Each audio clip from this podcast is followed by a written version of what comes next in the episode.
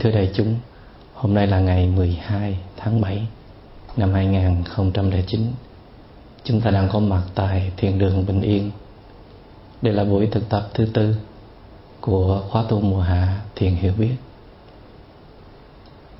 Ở trong cái bản năng của chúng ta, bản năng gồm có di truyền, tức là DNA của của cha mẹ là thế hệ gần nhất trao cho chúng ta và một số điều kiện của vũ trụ đã tạo thành một cái hình hài và một cái tâm thức như thế này. Thì à, ở trong bản năng của chúng ta nó có ghi chép sẵn một cái đặc tính là thích những cái cảm giác thoải mái, dễ chịu và sẵn sàng kháng cự lại những cái cảm giác mà mình cho là khó chịu. Và đồng thời cái môi trường lớn lên cũng rất là quan trọng. Trong môi trường đó chúng ta được cưng chiều chúng ta được sống toàn là những cái cảm giác được nâng niu chiều chuộng được à, muốn những cái gì mà mình những cái muốn của mình nó luôn luôn được đáp ứng. Cho nên khi chúng ta lớn lên nghiễm nhiên trở thành một con người có khuynh hướng đi về phía hưởng thụ hơn là chấp nhận những khó khăn. Nếu chúng ta không có được những cái phương pháp thực tập sâu sắc để nhìn lại cái đời sống của mình hay là tâm thức của mình, thì chắc chắn chúng ta sẽ dễ dàng trở thành nạn nhân của đau khổ. Thực ra bản chất cuộc đời này có phải là đau khổ không? Thưa không? Cuộc đời không có ghi chép sẵn cái tính chất đau khổ ở trong đó. Nhưng mà do cái cách thức, do cái thái độ của chúng ta phản ứng lên, những cái điều nó xảy ra trong cuộc đời này, và chính điều đó nó quyết định cho chúng ta trở thành kẻ đau khổ. Chúng ta thường nói nghèo là khổ, nghèo khổ, chứ đâu có ai nói giàu khổ, phải không? Tại vì chúng ta nghèo, nhưng mà chúng ta không chấp nhận cái nghèo đó. Nghèo mà có cơm ăn, có áo mặc thì đâu có khổ lắm. Nghèo mà không có cơm ăn, không áo mặc thì nó mới khổ. Nhưng tại vì ở trong xã hội chúng ta có người giàu, có một cái đối tượng để chúng ta so sánh. Và chúng ta muốn mình phải được như cái đối tượng đó. Cho nên cái nghèo nó trở nên là một cái khổ vậy thì chúng ta hãy thử giả đặt ra nếu mà xã hội ai cũng nghèo như mình cả ai cũng một ngày ăn hai cử và mặc có ba bộ đồ thôi thì chúng ta có khổ không? Chắc là không. Hoặc là chúng ta hay nói cực là khổ cho nên nói cực khổ. Chứ đâu ai nói sướng khổ phải không? Cực tức là mình uh, lao tác nhiều quá. Tại vì chúng ta có khuynh hướng chống cự lại cái cực đó.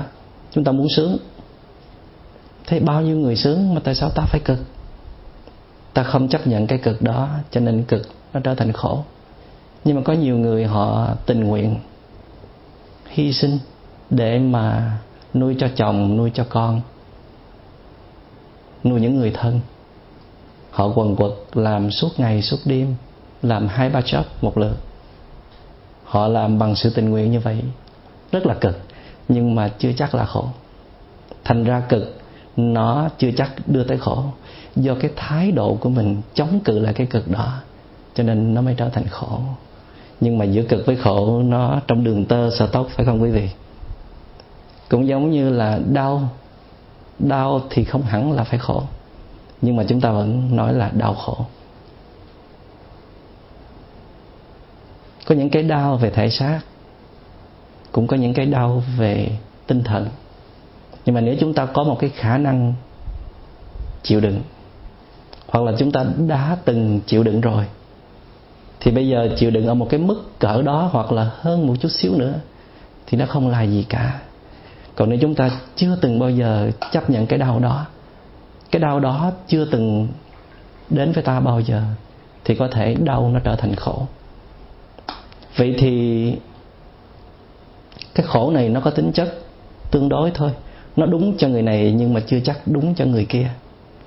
Có người cho như thế này là khổ, nhưng mà người khác đâu có cho là khổ. Phải không? Cho nên cái khổ đau của người này không nhất thiết là cái khổ đau của người kia. Vậy thì cái vấn đề nó nằm ở đâu? Nằm ở chỗ là cái thái độ của chúng ta. Cái thái độ phản ứng của chúng ta về cái nghèo, cái cực, cái đau đó. Và chúng ta đã biến nó trở thành khổ. Cho nên nó cuộc đời này là một bể khổ thì hơi oan. Tại vì có nhiều người thấy cuộc đời này hết sức là màu nhiệm, hết sức là đáng yêu. Chúng ta hãy bình tâm suy xét lại đi. Cái khổ mà chúng ta đang có có phải là nó không có phục vụ cho cái nhu cầu của chúng ta hay không? Chúng ta có điều kiện về nó, mà chúng ta không được thỏa đáng. Cho nên chúng ta cho là khổ.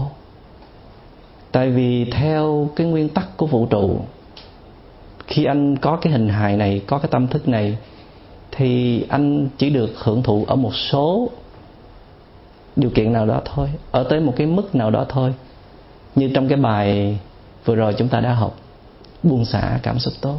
Và đồng thời anh phải hiểu rằng anh phải chấp nhận một số điều kiện bất như ý nào đó, một số điều trái ngang nào đó. Thì anh mới được trở nên cân đối. Cái đó nó được diễn đạt trên nguyên tắc của nhân quả cause and effect và duyên sinh produced by causal conditions. Cái đó không phải là một sự sắp đặt của thượng đế hay là một đấng toàn năng nào. Thành ra đáng lẽ, khi chúng ta trở thành một thiếu nữ hay là một chàng thanh niên 18 tuổi, chúng ta phải đi học những cái những cái phương cách. Trước hết là chúng ta phải ý thức là mình phải sống như thế nào để tạo được cái sự cân đối trong trời đất này. Có nghĩa là có bình an và có hạnh phúc và đủ sức vượt qua được những cái hoàn cảnh trái ngang một cách an ổn. Đáng lẽ ra chúng ta phải đi tìm những cái phương thức để giúp chúng ta hiểu sâu sắc hơn bản thân mình, hiểu sâu sắc hơn cái bản chất của cuộc đời này, để chúng ta biết mình nên làm cái gì và không nên làm cái gì, để chúng ta đạt được cái goal cái mục đích chính của cuộc đời này là có bình an và hạnh phúc. Và hình như trong chúng ta không ai có cái bằng cấp về nó hết. Chúng ta có master degree, chúng ta có phd degree, nhưng mà chúng ta không có một cái cái bằng cấp nào về cái sự vững chãi của tâm hồn cả, hay là những cái sự hiểu biết về tâm lý, về cuộc đời này cho nên mỗi khi xảy ra những cái hoàn cảnh bất như ý, những trái ngang là chúng ta lúng túng. Chúng ta chào đảo và chúng ta ngã quỵ. Vậy thì kết luận lại cái khổ đau phần lớn chúng ta có trong cuộc đời này là tại vì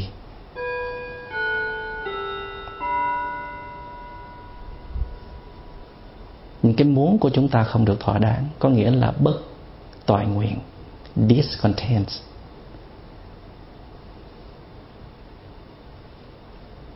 Hay là disruptive passion?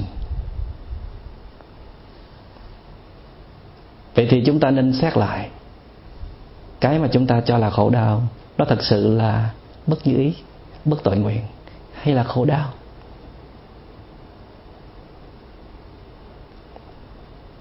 Khi chúng ta nhìn lại những cái phản ứng của mình như là sự giận dữ, sự ghen hờn, sự ích kỷ sự kỳ thị thì chúng ta sẽ thấy là cái nguyên do chính đó, là tại vì chúng ta có một cái một cái wrong perception một cái nhận thức sai lầm một cái ignorance một cái vô minh về về thân phận của mình. Chúng ta nghĩ mình là một cái cá thể biệt lập một con người rất là hay, rất là giỏi, rất là tài. Và tất cả những gì chúng ta đã làm được trong quá khứ, nó là do cái khả năng duy nhất của mình mà ra. Cái đó là một cái ý niệm hết sức là sai lầm. Và nó là đầu dây mối nhợ, nó là cái gốc rễ của mọi khổ đau. Vì chúng ta hiểu mình là một cái cá thể biệt lập cho nên phần lớn những cái gì nó xảy ra ở trong ta và chung quanh ta, chúng ta phản ứng một cách rất là quyết liệt để bảo vệ cho bằng được. Nghĩa là lúc nào chúng ta cũng có khuynh hướng đi tìm những cái điều kiện thuận lợi nhất cho mình và đẩy những khó khăn cho người khác. Chúng ta sẵn sàng tránh né những cái hoàn cảnh mà chúng ta cho rằng bất lợi. Đó là khuynh hướng của đời sống ích kỷ, phải không? Nhưng mà chúng ta ngụy trang bằng một cái tên gọi là bản năng sinh tồn hay là bản năng tự vệ. Đúng, khi anh là một cá thể, anh cần phải được sinh tồn và cần được bảo vệ. Nhưng ở một cái mức nào, anh phải biết. Chứ không phải là hãy anh gom hết tất cả những điều kiện thuận lợi trong trời đất này về phía anh. Là anh gọi là anh bảo vệ được anh và anh sẽ duy trì được cái sự sinh sống của anh. Hay là anh mỗi lần gặp những cái hoàn cảnh khó khăn, những cái điều bất lợi là anh chạy dài và anh đẩy cho người khác. Cái điều đó không có đúng điều đó rất là sai lầm. Ở trong tuệ giác của đạo phật cái khuynh hướng bảo vệ cái tôi của anh á hay nhất và đúng đắn nhất đó là anh bảo vệ những người chung quanh. Anh bảo vệ tất cả muôn loài. Tại vì cái dòng sinh mệnh của anh đó, chưa từng bao giờ tách lìa dòng sinh mệnh của muôn loài cả có nghĩa là anh và all beings là vạn sự vạn vật trong trời đất này đều có chung có sự sống với nhau. Nếu anh tách lìa anh ra một bên để anh bảo vệ là anh khổ thôi. Tại vì cái khuynh hướng tách lìa đó nó sẽ đưa tới tính tham và cái tính sân. Đó là hai cái chức năng để bảo vệ cho cái tôi ích kỷ của mình. Tham cầu và chống đối. Tham cầu những cảm xúc tốt và chống đối những cảm xúc xấu. Đó là chúng ta đã phân ra cái gốc rễ nguồn cơn của khổ đau rồi đó. Thì bây giờ chúng ta hãy nhìn lại đời sống của mình từ trước tới giờ xem, chúng ta sống theo cái kiểu nào. Có phải là chúng ta rất là cưng cái thể chất của mình không? Không có muốn nó làm việc cực nhiều, luôn luôn lánh nặng, tìm nhẹ công việc nặng thì đùng đẩy cho người khác. Mình chỉ chọn việc nhàn, việc nhẹ thôi. Mình nói thừa là tại vì mình làm ra tiền nhiều hơn. Mình có bằng cấp cho nên mình không thể làm những việc nặng nhọc được. Nhưng mà thực chất là tại vì mình mình có một cái thể chất rất là lười biếng, rất là yếu đuối. Mình cưng cái cảm xúc, được nghỉ ngơi, được nhàn rỗi đó. Có phải trong quá khứ mình là một cái người lúc nào cũng à, tìm mọi chất bổ dưỡng để bồi bổ cho cơ thể của mình. Và có khuynh hướng là không có thể à, à, ăn uống một cách giản dị được. Có phải là chúng ta đã từng không có thích vận động thể thao? Tại vì vận động thể thao thì mệt nhọc cho nên à, thích đi rong chơi thích uh, chơi game thích uh, trò chuyện bạn bè hơn là thích vận động thể thao. Có phải là chúng ta không thích bị rầy la? Tại vì rầy la là một cảm xúc xấu không thích cảm xúc xấu đó. Chúng ta không thích bị người khác hỏi chúng ta đã làm gì? Phải khai thật cho người đó biết. Chúng ta không thích bị uh, bắt lỗi bị người khác chỉ trích. Bị bắt lỗi bị chỉ trích là một cái thứ cảm xúc xấu. Chúng ta không muốn đón nhận. Mặc dù chúng ta thừa hiểu rằng cái người chỉ trích cái người bắt lỗi đó vì tình thương mà họ làm họ muốn chúng ta phải thấy những cái khuyết điểm của mình để mà chữa trị. Khuynh hướng của chúng ta là kháng cự trước đã. Bực bội, giận dữ, buồn bã, khóc lóc, phản ứng lại trước đi. Rồi sau khi tỉnh cơn giận dữ rồi, mới thấy là những lời ấy thật sự xuất phát từ tình thương và cần thiết. Vậy thì cái cơn đó chính là cơn cảm xúc. Sau khi cảm xúc nó bao trùm lên rồi thì lý trí, kiệt sức, không làm việc được và cảm xúc nó hạ xuống rồi. Nó giống như là một trận bão vậy đó. Thì lúc đó lý trí nó mới lên ngôi. Nó mới phân tích được những cái lời chi trích, những cái lời bắt lỗi kia là cần thiết.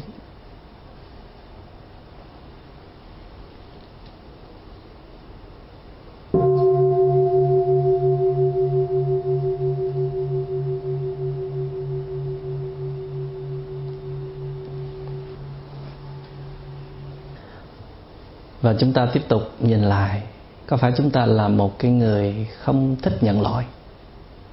Làm sai nhưng mà không thích nhận lỗi. Hoặc là im lặng nhận lỗi chứ không không dám thốt ra lời trực tiếp với người kia. Tại vì khi mình nhận lỗi là mình phải đối diện với một cảm xúc rất là xấu. Nhiều khi mình tệ hơn là mình đổ thừa lỗi cho người khác để mình chạy trốn cái cảm xúc xấu đó mặc dầu trong lý trí là mình không phải con người như vậy, con người mình rất là anh hùng, có làm, có chịu. Nhưng mà cái khuynh hướng bảo vệ cái tôi mình nó mạnh quá. Cho nên khi bị người khác cử tội là mình bỏ chạy hoặc là đổ lỗi cho người khác. Có phải mình là cái người không thích chịu trách nhiệm không? Có hưởng thụ rồi nhưng mà khi bên kia họ đòi cái phần trách nhiệm thì mình mình không muốn.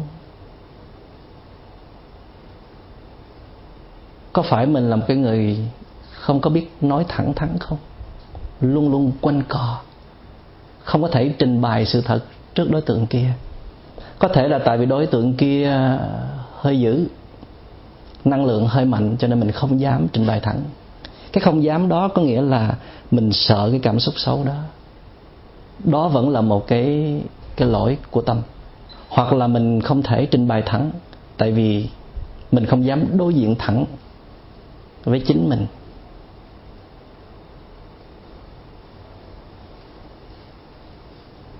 Tại vì khi đối diện với chính mình thì mình phải nhận lãnh một cảm xúc xấu nữa.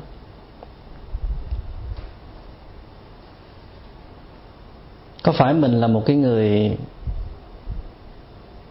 muốn được phát biểu ý kiến giữa đoàn thể. Nhưng mà thấy đoàn thể có vẻ như là không có muốn lắng nghe mình lắm. Không có tôn trọng mình lắm. Cho nên là mình không nói. Mình không nói tại vì mình thiếu được cung cấp một cảm xúc tốt. Nghĩa là mình đang trong một cái cảm xúc xấu. Có phải mình là một cái kẻ không thể nói là từ chối? Không thể say no. Khi người ta nhờ vả mình mà mình biết là mình không thể làm nổi. Công việc mình còn chất đầy cũng bao nhiêu dự án kế hoạch chưa giải quyết được. Mình nếu mình nhận cái công việc này rồi, thì mình sẽ mệt mỏi và căng thẳng. Nhưng mà mình không thể nói lời từ chối được. Cái này có phải là lòng từ bi không? Hay là sự yếu đuối? Yếu đuối là tên gọi chính xác của cái tâm thức lúc đó. Mà cái nguyên nhân là vì mình sợ cảm xúc xấu, sợ mình nói no thì người kia sẽ buồn tuổi người kia sẽ giận dữ. Mình sợ cái cảm xúc đó, cho nên thôi, mình nói yes đi, cho nó vui cả làng. Rồi về nhà rồi mới bực bội, mới khó chịu, rồi còn chửi thầm nữa.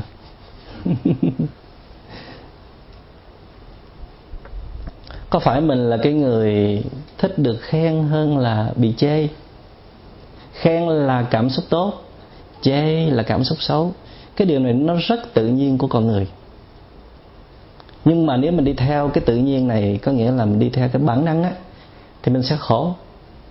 Tại vì đâu có ai mà khen mình hoài. Và trong mình nó có hẳn khuyết điểm và ưu điểm mà. Thể ưu điểm thì được khen và khuyết điểm phải bị chê thôi. Mà hơn nữa, nếu mà mình có khuynh hướng thích được khen, thì sẽ đưa tới cái sự nghiện ngập, tức là thích cảm xúc tốt. Mà hôm trước chúng ta có nói rồi người nào yêu thích cảm xúc tốt thì người đó sẽ yếu đuối. Vậy thì nếu mình bị chê, mà mình chấp nhận cái cảm xúc đó đó, tại vì mình nên hiểu ý tại ngôn ngoại, tức là phải hiểu cái ý sau cái sự chê trách đó. Chứ mình đừng có có khuynh hướng là bảo vệ ngay hãy chê là không được. Nhưng mà người ta chê để người ta nâng đỡ mình đó người ta nói thẳng lên cái cái bệnh của mình để giải cứu cho mình. Cố nhiên có hai loại người chê. Một cái người vì muốn hạ bệ mình, vì muốn tiêu diệt mình cho nên họ chê. Người thứ hai là vì tình thương. Họ không có cần mình thích họ hay là không thích họ. Họ sẵn sàng nói thẳng cái khuyết điểm của mình. Họ không có cần mình hồi đáp lại họ cái gì cả. Để mình về, mình phải động não, mình phải tư duy về cái chuyện đó. Để mình khá hơn trong tương lai thì cái chê này mình cần phải phải bình tâm để thấy cái ý sâu kín sau cái sự chê bai đó. Để mình đón nhận cái cảm xúc xấu, nhưng mà nó lại trở nên là một cái chất bổ dưỡng cho tương lai. Chứ đừng có mỗi khi cái gì mà mình liệt kê vào cảm xúc xấu là mình kháng cự. Múa tay múa chân làm lung tung hết. Mình cứ giận lên trước đi tính gì tính hay là nhăn cái mặt lên đi rồi dậm chân rầm rầm đi rồi tính gì tính, phải không? Cái đó là một cái sự yếu đuối mình đâu phải con nít 10 tuổi mà mà nó không thể giải quyết khi mà trời lạnh, trời nóng, không biết làm sao, chỉ đứng đó khóc thôi. Mỗi khi người ta đem tới một cái cảm xúc xấu cho mình là mình không có một cái kỹ năng để mà đón nhận cảm xúc xấu đó. Không thể mỉm cười, không thể bình tĩnh, không thể an nhiên không thể nói lời cảm ơn. Phần lớn chúng ta là nạn nhân ngay lập tức. Người ta mới tung cho một chưởng, chê cho một câu đau điếng là đỏ mặt tía tai, thấy trời đất gì trời đất quay cuồng đảo điên mình còn nói, sống chung một cái người gì đâu mà thật là bất hạnh. Lúc nào cũng chê bai trách móc người khác. Có phải không? Tại vì phần lớn chúng ta đều có khuynh hướng là thích sống chung với cái người nào mà lúc nào họ cũng thấy những cái điểm son của mình, cũng khen tặng mình, cũng nuông chiều mình. Nói chung là lúc nào mình thấy bên kia biểu hiện được cái sự kính trọng mình thì mình thích sống chung với người đó. Các vị thường tìm tới người nào để chơi? Người đó công nhận mình, ít nhất là công nhận mình. Hơn nữa là thích mình. Không cần thích toàn vẹn thích một phần của mình thôi, thí dụ như thích giọng ca của mình cũng được. Hay là thích cái tài nói chuyện của mình. Là mình tìm tới ngay và hình như là mình chưa có bao giờ rủ một cái người mà luôn luôn đối đầu với mình. Luôn luôn góp ý phê bình mình. Luôn luôn chi trích mình để mà uống trà hay là uống cà phê, phải không? Vậy thì khi mà mình muốn gọi điện thoại hay là tìm tới một người nào chơi đó, thì mình nên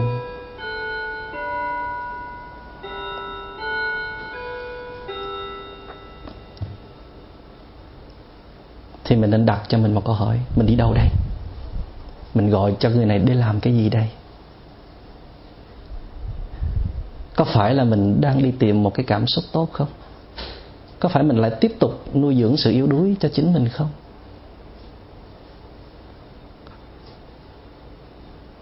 Cố nhiên là có những cái cuộc gặp gỡ, có những cái cuộc điện thoại để nuôi dưỡng cho bên kia. Nếu mình vững mạnh rồi, thì mình cũng nên có mặt để nuôi dưỡng những cái người còn yếu kém.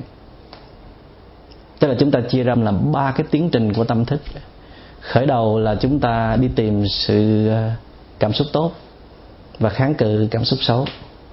Đó là cái cái tâm thức chúng ta đang sở hữu. Cái bước thứ hai, chúng ta có khuynh hướng là giảm tối đa những cảm xúc tốt và chấp nhận càng nhiều càng tốt những cảm xúc xấu. Nhưng mà đây chỉ là bước thứ hai thôi.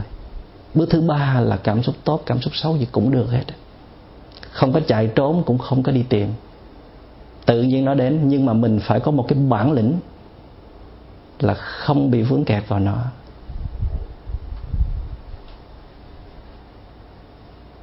Ở trong kinh kim cang là một bộ kinh rất là quan trọng, rất là nổi tiếng trong văn hóa phật giáo. Đức phật có nói như thế này. Ưng vô sở trụ, nhi sanh kỳ tâm.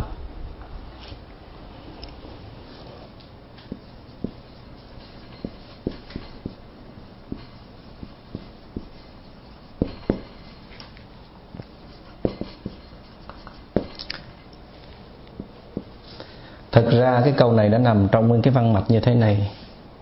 Bất ưng, trụ sắc sinh tâm.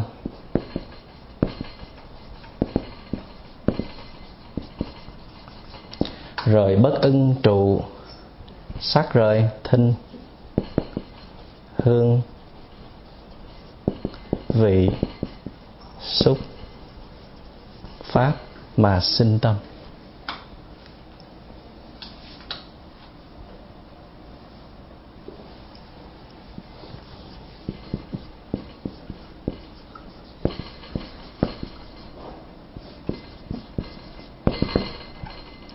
Do not act on form, sound, smell, um, touch, taste, touch, um, pháp tức là obis hay là dhammas. Tức là trên các đối tượng này nè, sắc thanh hương vị xúc pháp. Khi chúng ta tiếp xúc với những đối tượng đó, đó đừng cho nó sinh tâm cái sinh tâm đây có nghĩa là là without attachments. Không có vướng kẹt vô, chứ không phải là không tiếp xúc. Đối với sắc thanh hương vị xúc pháp, tức là gọi là sáu trần, những cái đối tượng mà mắt thấy, tai nghe, lưỡi, nếm, mũi, ngửi, thân xúc chạm, vân vân. Chúng ta có quyền tiếp xúc hết, không có chạy trốn đâu cả. Nhưng mà không có attachment, không có vướng kẹt.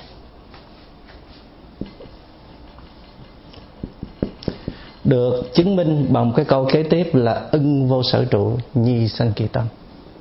Nguyên cái đoạn là bất ưng trụ sắc, thinh hương vị xúc pháp, sinh tâm. Ưng tức là nên vô sở trụ tức là without attachment, nhi sanh kỳ tâm. Tức là trụ trụ tức là tiếp xúc, nhưng mà vô trụ tức là tiếp xúc nhưng mà không có vướng kẹt cảm xúc tốt được chứ đâu có sao đâu. Khen mình cũng được, thương yêu mình cũng được nôn chiều mình cũng được. Chấp nhận hết á, nhưng mà không có bị bị nghiện ngập, không có đòi hỏi. Và cảm xúc xấu, chửi rủa, tấn công, xúc phạm được hết á, mình không có bỏ chạy đây là cái cái đỉnh cao của sự thực tập đạo Phật. Thành ra chúng ta đang trong cái giai đoạn thứ hai, chứ không phải là giai đoạn thứ ba. Tức là buông xả những cảm xúc tốt và chấp nhận thật nhiều những cảm xúc xấu.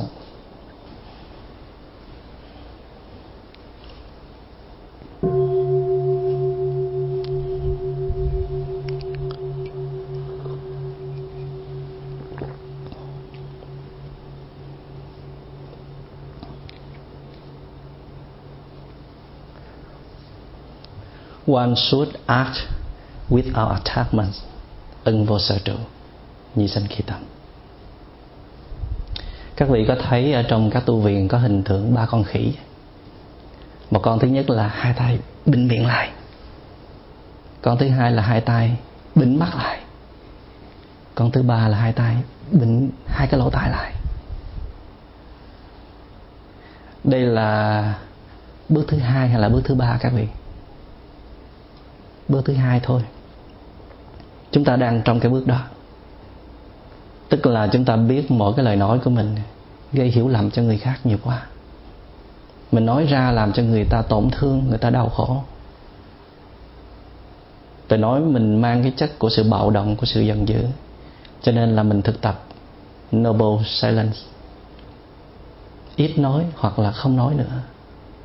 Không nói đây không phải giận quá, không nói nữa không phải tại bực đối tượng kia quá. Không có muốn communicate nữa, cho nên là chấm dứt sự nói năng. Cái này là vì phiền não, vì giận hờn mà im lặng. Cái này không có kết quả gì cả. Nhưng mà mình thấy cái lời nói của mình, nó vụng về, nó còn thiếu sót. Cho nên mình xin thực tập im lặng. Mà mình muốn thực tập im lặng, trong khi mình đang sống chung với người khác, thì mình phải xin người khác, mình mới im lặng nha ít nhất là phải báo cho họ biết trước, chứ tự nhiên đang nói chuyện nữa chừng cái là tắt đài. Không hiểu vì sao là bên kia người ta khổ lắm á.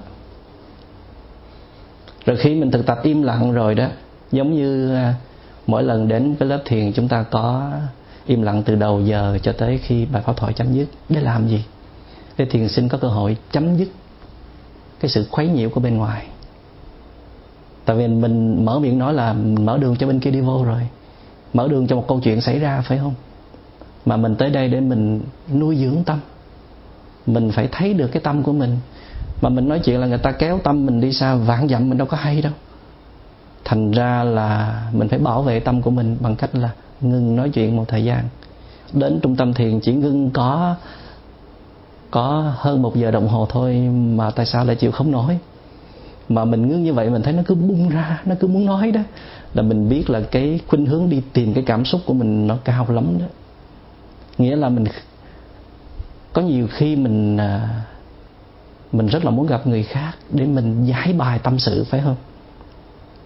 Thì cái khuynh hướng giải bài tâm sự này đứng về mặt tâm lý trị liệu là đúng. Mình nên tìm một đối tượng để giải bài. Nói hết ruột gan ra và mình tổ chức hẳn một cái show như vậy luôn vào buổi thứ ba để cho mọi người giải bài hết cảm xúc ra.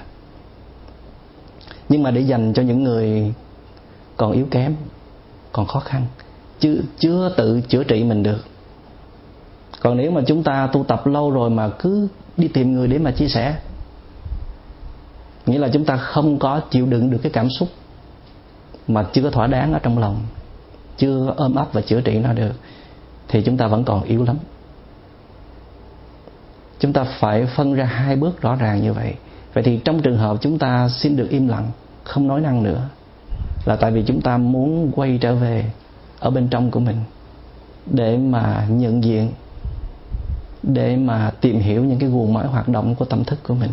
Tại vì nó đã làm cho mình khổ và người thương của mình khổ. Còn mình bịt mắt lại, tại sao vậy? Hả? Sao phải bịt mắt lại? Mấy anh? Tại vì nhìn tùm lum quá. Mỗi lần nhìn là cái tâm nó trao đảo. Mình đâu có nhìn những cái chỗ mà khi mình nhìn vào là thấy tâm hồn nó nhẹ nhõm đâu. Mình thích nhìn một cái chỗ nào nó có nhiều màu sắc, có nhiều cái cái sức hút, phải không? Người ta làm một cái cái poster để quảng cáo tiếp thị cho các vị. Người ta muốn đánh vào cái thị giác của mình biết mình thích cái gì, người ta sẽ trưng dụng cái màu gì và cái cái người nào sẽ đại diện cho cái mẫu hàng đó. Để làm gì? Để mình chú tâm vào cái mẫu hàng đó thôi, chứ không phải là chú tâm vào người đó. Nhưng mà thông qua người đó thì mình mới chú tâm vào cái mẫu hàng đó thành ra người ta phải lựa những cái cô người mẫu thật là xinh đẹp để mà giới thiệu cho những cái mẫu hàng đó. Mỗi khi mình ra phố, mình đi về, mình thấy cái tâm hồn mình nó làm sao? Nó xáo trộn, nó không có bình thường nữa. Là tại vì mắt mình nó chụp bắt tùm lum hết.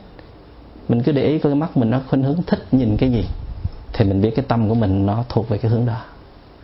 Vậy thì mình thấy mỗi lần mình nhìn như vậy nó phiền quá đi mình mới tu, ngồi thiền được nửa giờ đồng hồ ra là nó trao đảo liền, sập thuyền liền. Cho nên là mình quyết định là không có nhìn nữa. Giảm cái nhìn lại. Cứ lủi lủi đi tới thôi, nhìn xuống đất cũng được.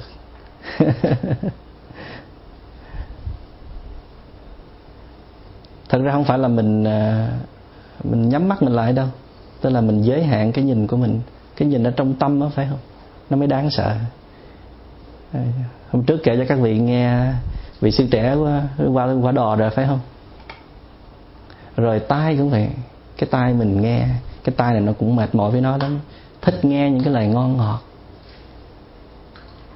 Sao bây giờ tới cả ngày sống cả ngày rồi mà gần tới chiều tối rồi mà chưa nghe người kia mở lời ngon ngọt với mình? Chưa nghe điện thoại gọi tới hỏi ăn cơm chưa? Hỏi đang làm gì đó hôm nay có khỏe không? Chưa nghe I love you gì hết cho nên là chưa có ngủ yên được. Và cái sự nghiện ngập của nó cũng lớn lắm. Và cái khuynh hướng bên này thì không thích những cái lời nặng nề, những cái lời khó chịu, những cái lời chi trích. Cái lỗ tai này nó nó phân biệt ghê lắm. Cũng trong kinh kim cương, đức phật nói bất tùy phân biệt.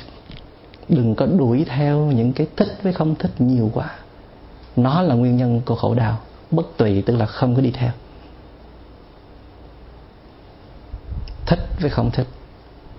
Cố nhiên mình à, còn là một con người, thì mình sẽ có một số nhu cầu để được thỏa đáng, để mình tồn tại chung với xã hội hiện đại.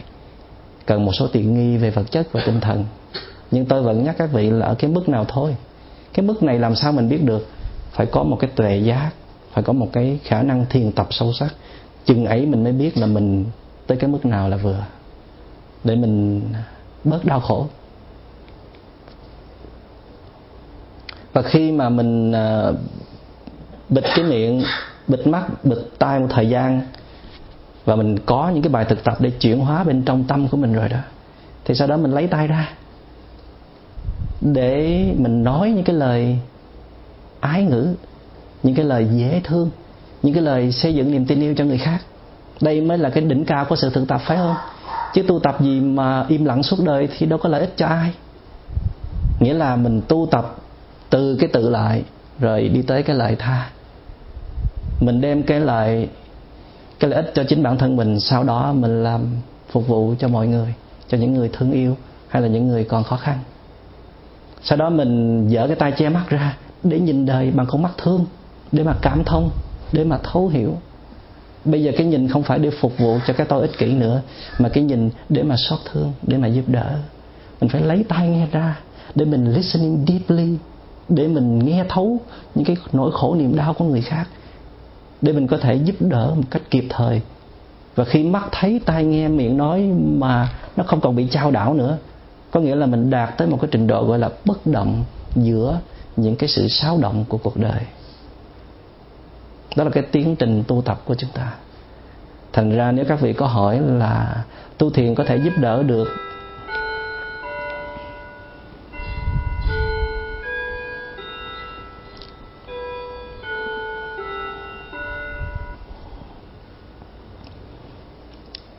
tu thiền có thể giúp đỡ được những người thân yêu của mình hay không? Thì câu trả lời là có.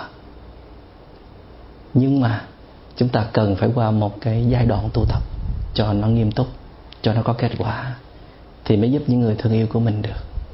Còn nếu mình chỉ dùng cái ý chí thôi, mình nói để mình ráng, thì không được đâu. Ở một cái cái mức tâm thức như vậy, ở một cái năng lượng nó cạn kiệt như vậy, cái vị ráng cũng chỉ được một thời gian rất là ngắn ngủi mà thôi. Đức phật nói này các vị cuộc đời này không có khổ đau. Nhưng mà tại các vị hiểu lầm giữa cái bất tội nguyện với cái khổ đau đó, các vị hiểu lầm thôi, cuộc đời không có khổ đau. Các vị bớt đi những cái đòi hỏi, bớt đi tâm tham cầu và chống đối, thì các vị sẽ loại trừ được sự khổ đau. Nhưng mà cho dù các vị gọi cái discontent đó là một cái suffering đi một cái điều bất như ý mà là khổ đau đi chăng nữa, thì tôi nói cho các vị biết khổ đau là một điều hết sức là kỳ diệu. Những cái điều bất như ý, những trái ngang rất là kỳ diệu. Đừng có sợ nó. Hãy bình tĩnh lại. Tại vì có phải khi các vị đói, các vị mới biết ăn là ngon không? Khi các vị lạnh, các vị mới biết là nắng mùa hạ lên là ấm áp không? Khi các vị chia lìa rồi, các vị có thấy là gặp nhau là hạnh phúc hơn không? Vậy thì cuộc đời á, nó cần phải có những cái thăng trầm, những cặp sau đây hợp tan, thành bại, đến đi, còn mất, sinh diệt, vân vân. Nó phải xảy ra một cách bình đẳng như vậy. Có hợp thì phải có tan, có thành phải có bại, có đến phải có đi. Để con người ý thức giữ gìn những giá trị hạnh phúc mà mình đang có còn nếu cuộc đời luôn luôn như ý của mình, thì mình thành ra cái gì kia chứ? Mình có biết cái gì là hạnh phúc hay không? Các vị thử sống những ngày tháng được cưng chiều, đầy đủ những tiện nghi, các vị sẽ thấy các vị nó xuống cấp như thế nào. Cái sự trân quý của mình không còn nữa. Thành ra cái cái mà các vị gọi là khổ đau, nó sẽ giữ gìn cho cái hạnh phúc mà mình đang có thành ra nó phải là một cặp song song mà tồn tại. Nghĩa là đức phật nói không có một cái cõi nào mà toàn là hạnh phúc cả. Tại vì sao? Hạnh phúc và khổ đau là do cái tâm thức con người nhìn thấy mà. Mình nhìn nó hạnh phúc thì nó là hạnh phúc, mà mình nhìn nó khổ đau thì nó là khổ đau. Do cái trình độ của tâm thức mà quyết định cho cái sự khổ đau và hạnh phúc. Mà đức phật cũng khuyên đừng có nên đi về những cái chỗ mà người ta xí gạt. Ở đó toàn là hạnh phúc. Tại vì nếu chúng ta tới đó rồi thì chúng ta sẽ không biết cái gì là hạnh phúc cả. Tại vì mang một cái tâm thức còn đầy dẫy tâm tham cầu vào trong đó thì đi cái chỗ nào, nó cũng là đau khổ cả. Cái chỗ mà toàn là hạnh phúc, nó chỉ làm cho chúng ta yếu đuối và đau khổ hơn thôi. Cái giá trị thứ hai của những cái điều bất như ý, bất tội nguyện mà chúng ta gọi là đau khổ, nó có tính chất trui luyện cho cái sự vững chãi của con người. Nếu hồi nhỏ các vị đã từng sống trong nghèo khổ, sống trong ly loạn, từng bị chia lìa, thì bây giờ các vị sẽ có một đôi chân rất là vững vàng, đứng trên sỏi đá mà chẳng có hề nào núng gì. Có phải như vậy hay không? Nếu các vị từ hồi nhỏ đã đi qua những cái những cái thất bại này tới những cái thất bại khác, thì cái sức chịu đựng của các vị rất là dẻo dai và ngược lại. Nếu các vị được sống trong những điều kiện quá thuận lợi, từ thành công này tới thành công khác, thì các vị là con người cực kỳ yếu đuối. Vậy thì tôi nên khuyên các bạn trẻ, đừng có sợ thất bại. Hay nói đúng hơn là hãy đi tìm sự thất bại người trẻ mà thành công sớm thì sẽ không bao giờ có hạnh phúc được. Thành công sớm nó sẽ đưa đến một cái tính chất là ỷ lại. Nghĩ rằng lúc nào mình cũng sẽ thành công. Và có tính chất bám víu vào sự thành công đó, cho nên không chấp nhận sự thất bại.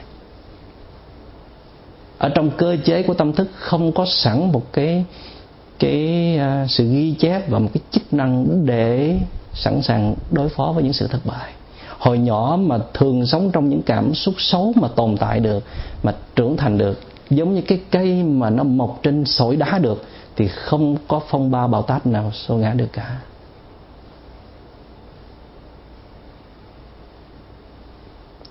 Cái giá trị thứ ba của những cái hoàn cảnh bất như ý, bất tội nguyện mà chúng ta gọi là khổ đau, tức là những cái điều trái ngang những cái đối xử tệ bạc không dễ thương của người khác á, nó có một giá trị cực kỳ quan trọng là nó mời được phiền não của mình ra.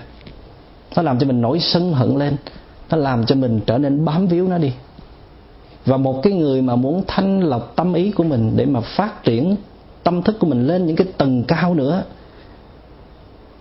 một cái người muốn vượt thoát khỏi phiền não thì cái người đó phải được thấy phiền não của mình phải biết cái nồng độ phiền não đó trong người mình là ở cái mức nào? Và cái guồng máy hoạt động của nó ra sao? Mà nếu không có ai chọc vào, không có hoàn cảnh đến mời ra, thì sức máy nó ra được. Chúng ta đang có một đời sống rất là bình ổn. Chúng ta đang được đối xử tử tế. Chúng ta đang được nhiều người thương yêu. Điều đó không có nghĩa là chúng ta là một con người vững chãi đâu. Cái hạnh phúc mà chúng ta đang có, nó còn bị điều kiện hóa. Nghĩa là nhờ hoàn cảnh nhờ người kia, cho nên mình mới an ổn như vậy. Nếu mọi thứ nó xoay trở, nó ngược lại, người kia bội phản, người kia không dễ thương, hoàn cảnh tấn công, sự thất bại nó xảy ra liên tiếp từ cái này tới cái khác. Chỉ chừng ấy mình mới thấy được cái tâm tham cầu và cái tâm chống đối của mình.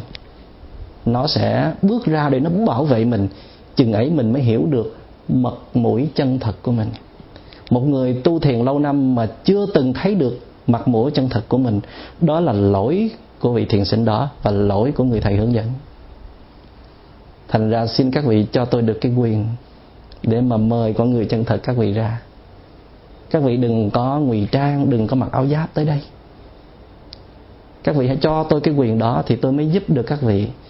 Nghĩa là liên hệ thầy trò mình chỉ đi tới khi nào hai bên giúp đỡ với nhau được một cách có giá trị thiết thực chứ mà nói những cái lời dễ thương ngọt ngào cho các vị, ôi trời ơi, dễ lắm đó.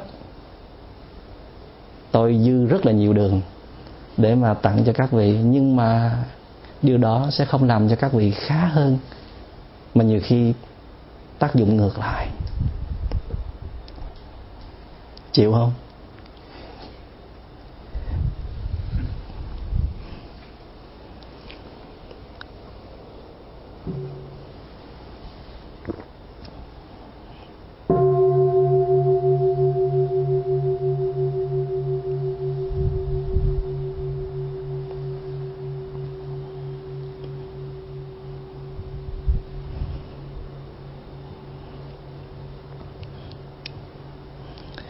Các vị đồng ý như vậy đó, thì tôi tin rằng các vị chiều hôm nay về sẽ rất là thương yêu những người sống chung với mình.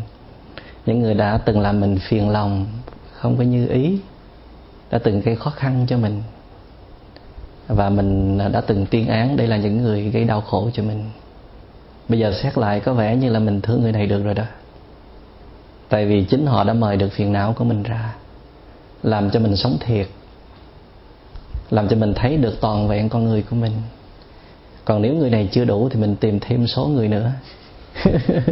Người nào mà hãy gặp mình là tấn công hãy gặp mình là feedback vậy thì à, cái bài thực tập của chúng ta là mỗi khi có một cái cảm xúc xấu nó xuất hiện ở trong tâm của chúng ta các vị nên nhớ cảm xúc là một phần của tâm nha, chứ không phải là tất cả. Nhưng mà nó chiếm một cái lãnh địa rất là lớn. Chắc là tới khóa thu, mùa thu, chúng ta mới học về tâm. Cảm thọ là một lĩnh vực. Trong bốn lĩnh vực mà chúng ta cần phải hiểu biết, cái khóa mùa xuân thì chúng ta học về cách hiểu về thân về body của mình. Và chúng ta nhớ cái nguyên tắc là awareness of the body in the body.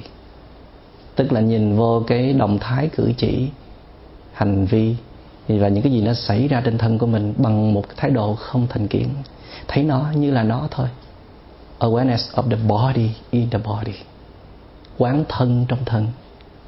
Tức là hãy để thân thể như chính thân thể nó đang diễn ra. Nó có cái gì? Mình ghi nhận cái đó vậy thì cái lĩnh vực thứ hai trong cái khóa tu mùa hạ, đó là awareness of feeling in feelings. Feelings hay là emotions?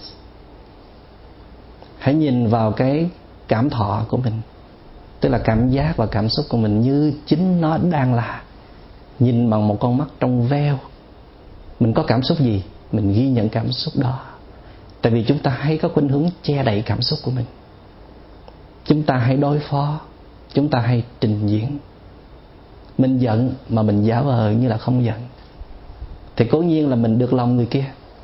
Người kia đánh giá cao mình, nhưng mà bù lại là mình tập cho mình một thói quen không thấy được tâm của mình, che đậy cảm xúc mình. Cái đó gọi là hư tâm, một vết trượt của tâm thức.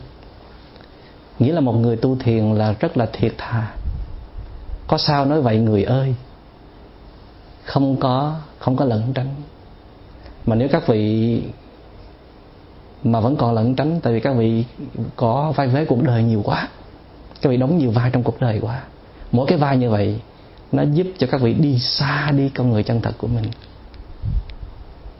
Thành ra phải cắt bớt những cái vai diễn của cuộc đời, hoặc là đóng nhiều vai, nhưng mà về tới nhà rồi, phải có giây phút lột những cái vai đó ra, trở về với chính mình chứ không phải mình ở ngoài mình là ông chủ rồi về nhà mình cũng muốn làm ông chủ. Ở ngoài mình làm bà chủ rồi về nhà mình cũng muốn làm bà chủ. Cái đó là bị kẹt vai diễn. Hết tuồng rồi mà son phấn vẫn còn. Chưa gửi hài, chưa gửi gửi râu ra là làm sao?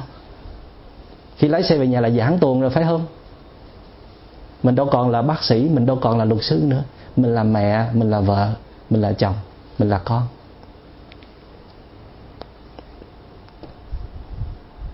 Vậy thì khi mà mình có một cái cảm xúc xấu à tôi xin nói tiếp là cái khóa tu mùa thu chúng ta sẽ học về lĩnh vực của tâm. Và cái khóa tu mùa đông chúng ta sẽ học những lĩnh vực thuộc về đối tượng của tâm, tức là những cái gì nó xảy ra chung quanh của mình. Mọi đối tượng xảy ra mà mình có thể tiếp xúc mỗi ngày trong đời sống. Đó là bốn cái lĩnh vực để mà mình có thể phát triển sự hiểu biết trong con người của mình học bốn mùa ha, cho hết cái pháp môn thiền hiểu biết này. Hy vọng là vậy.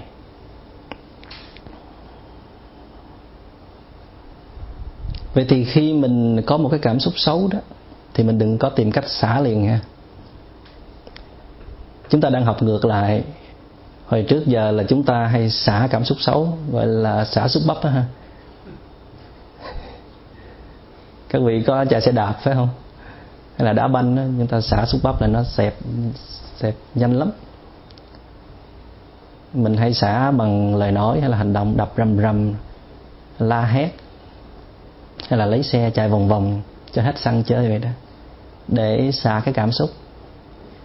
Những cái bài học của những cái buổi tới chúng ta sẽ học vào những cái những cái đề tài nóng hổi nhất mà mỗi chúng ta ai cũng đang sở hữu thí dụ là cơn giận hay là hờn ghen à, vân vân nhiều đề tài. Cái bài buông xả cảm xúc tốt và chấp nhận cảm xúc xấu này nó mở đường để chúng ta đi vô những cái đề tài nóng hổi đó. Chúng ta phải có cái căn bản này trước thì chúng ta mới vào những cái lãnh địa đó được. Đây là hai chiếc chìa khóa quan trọng. Các vị phải thực tập cho giỏi phải nắm vững hai chiếc chìa khóa này thì mở được mới mở được những cái cánh cổng chứa sự bí ẩn phía sau ở trong tâm thức của mình chừng ấy các vị mới phân tích được tâm của mình mà không cần tư vấn bởi một người nào cả.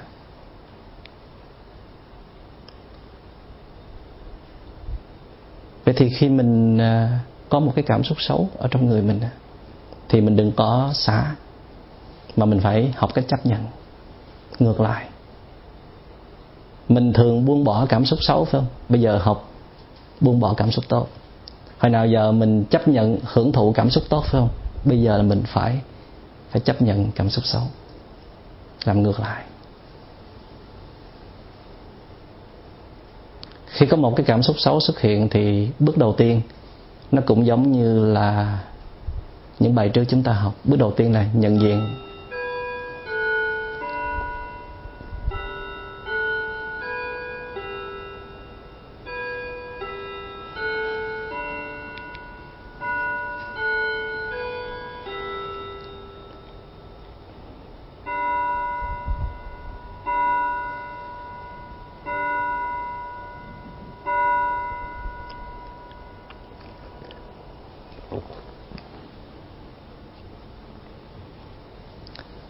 tiên là nhận diện à có một cái cảm xúc xấu nó đang biểu hiện trong tâm thức của mình và nó đang, hình như nó đang dâng tràn lên. Một cơn giận hay là một cái sự bực bội khó chịu, nó đang phát hiện. Mà các vị có được cái sự phát hiện này kịp thời và nhạy bén, các vị cần có một cái điều kiện nữa. Đó là các vị phải tập sự định tâm, tập chánh niệm mỗi ngày trong đời sống. Các vị phải tập ý thức được cái bước chân của mình những khi mà mình rửa chén, những khi mình uống trà, những khi mình làm việc, những khi mình nghe điện thoại, bất kỳ một cái hành vi cử chỉ nào trong đời sống, các vị đều phải có cái sự chú tâm ở trong đó. Nghĩa là chúng ta chỉ làm một trong một mà thôi. Rửa chén thì phải ra rửa chén. Trong khi rửa chén, chúng ta phải phải à, ý thức được cái à, tay chân, những cái động thái của mình và những cái cảm giác nóng lạnh của nước khi mình tiếp xúc từ những cái bài tập đó, đó các vị có một cái kỹ năng hay nói đúng hơn là một cái habit energy một cái tập khí tốt để giúp cho các vị đi vào những cái lĩnh vực sâu sắc hơn phát hiện ra cái cảm xúc của mình rất là dễ dàng. Mỗi ngày các vị cần phải ngồi thiền cần phải có sự định tâm thì các vị mới phát hiện ra những cái biến động trong tâm thức mới nhạy bén được. Còn bằng không nó tàn phá gần sập nhà sập cửa rồi, mà vẫn còn chưa biết nó đang ở trong mình. Nó là của mình mà cứ đuổi theo người khác để mà truy cứu, để mà trừng phạt. Vậy thì những cái bài thực tập đầu các vị cần phải các vị thiền sinh mới cần phải thỉnh những cái bộ CD của những cái khóa đầu cũng như là những cái buổi đầu của cái khóa này. Các vị nghe lại cho kỹ. Ở đó người ta chỉ những cái kỹ năng rất là giản dị, nhưng mà mình phải có những cái kỹ năng đó thì mình đi được vào cái lĩnh vực thứ hai này một cách dễ dàng. Thì khi mình à, phát hiện ra cảm xúc xấu cũng giống tương tự như mình phát hiện ra cảm xúc tốt.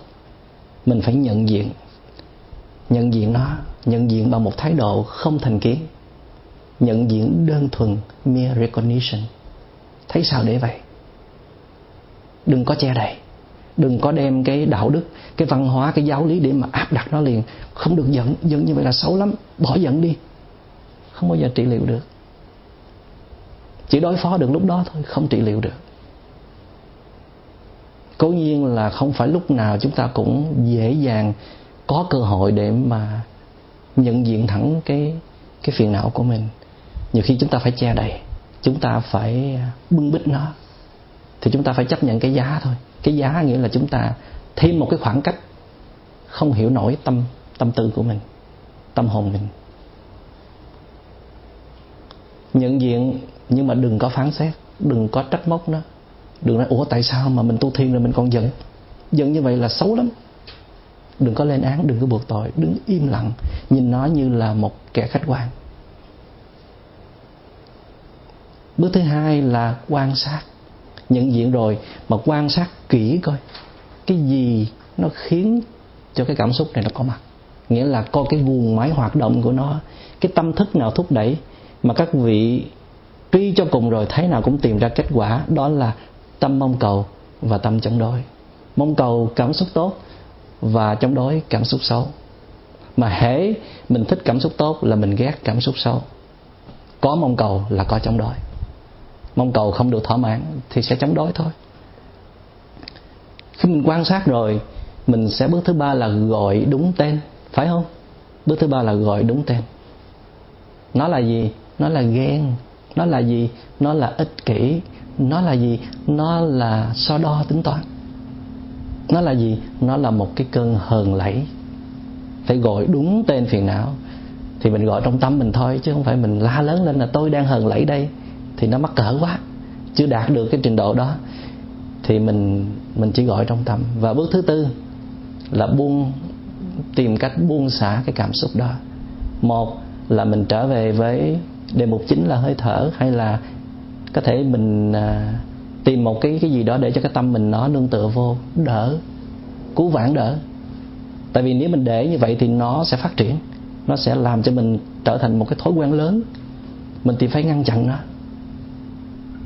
hoặc là mình dùng cái lý trí, dùng à, hiểu biết, dùng giáo lý, dùng tất cả những gì mình có, mình ngăn chặn nó. Thì mình được dùng tất cả những cái đó ở bước thứ tư. Chứ không phải là hệ mỗi lần thấy nó là mình mình ngăn chặn liền là không được.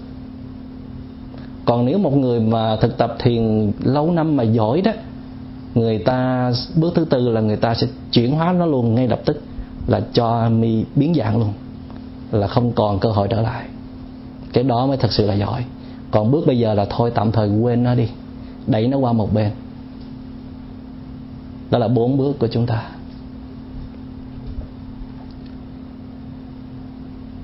Tu có khổ không các vị? Coi chừng tu trở thành khổ nữa đó. Sao tới đây bắt ép nhiều cái giống như là khổ nhục quá hả? Có nhiều người nghĩ ngồi thiền là khổ. Thì ngồi thiền là phải đối diện cảm xúc xấu, phải không? Theo mình nó là cảm xúc xấu, tại vì đau chân nè, buồn ngủ nè, rồi gì nữa?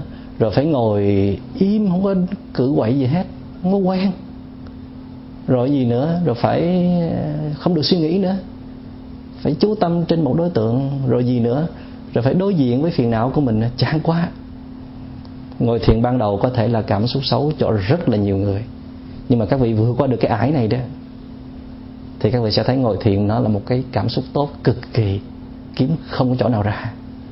Nó nhẹ nhàng, nó thanh thản, nó bình yên, nó ngọt liệm mà.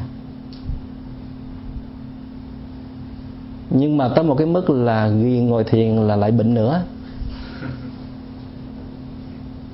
Không ngồi thiền chịu không nổi, bực bội. Bắt tôi làm việc nhiều quá, phải cho tôi ngồi thiền chứ, phải không? Thì cái đó tính sao? Cái chuyện đó tính sao? Bây giờ làm ơn ghi ngồi thiền chút chút, hay đi ha? Tập quen ngồi thiền lại. Và khi mình đến đây, người ta tổ chức những cái chương trình tu học. Mỗi chương trình đưa ra đều có tính chất nuôi dưỡng sự thực tập của mình hết. Thành ra các vị phải tìm cách thích nghi, chứ đừng có kháng cự lại. Và khi mình kháng cự lại thì mình hãy nhìn vô cái tâm thức của mình. Thí dụ như mình không thích pháp đàm mình không thích nói những cái điều ở trong tâm của mình không muốn cho ai biết hết.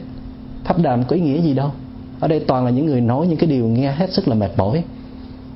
Nói mà còn cảm xúc, mà còn khóc lóc. Tôi tới đây muốn được bình yên, mà sao các người cho tôi chịu đựng cái màn này? Thì chính nó là cơ hội để mình thấy được tâm của mình đó. Người ta muốn dăng ra cái màn đó để có mình có cơ hội ngồi cọ sát với những thiền sinh để mình thấy được mình. Cố nhiên nó có hai cái giá trị. Giá trị thứ nhất là có những thiền sinh thực tập rất là vững. Cho nên những cái lời chia sẻ của họ giúp mình soi sáng cho cái sự thực tập của mình để thấy mình ở cái mức nào. Mình học hỏi được kinh nghiệm từ họ. Cái giá trị thứ hai là những cái khó khăn, những khổ đau của họ cũng giúp cho mình thấy được hình như cái khó khăn, khổ đau mình ít hơn người này đó. Mình không phải là cái người khổ nhất trên đời, phải không? Và cái giá trị thứ ba là mình mình thấy được cái tâm của mình nó phản ứng lên hai cái giá trị trên đó là giá trị của một buổi pháp đàm.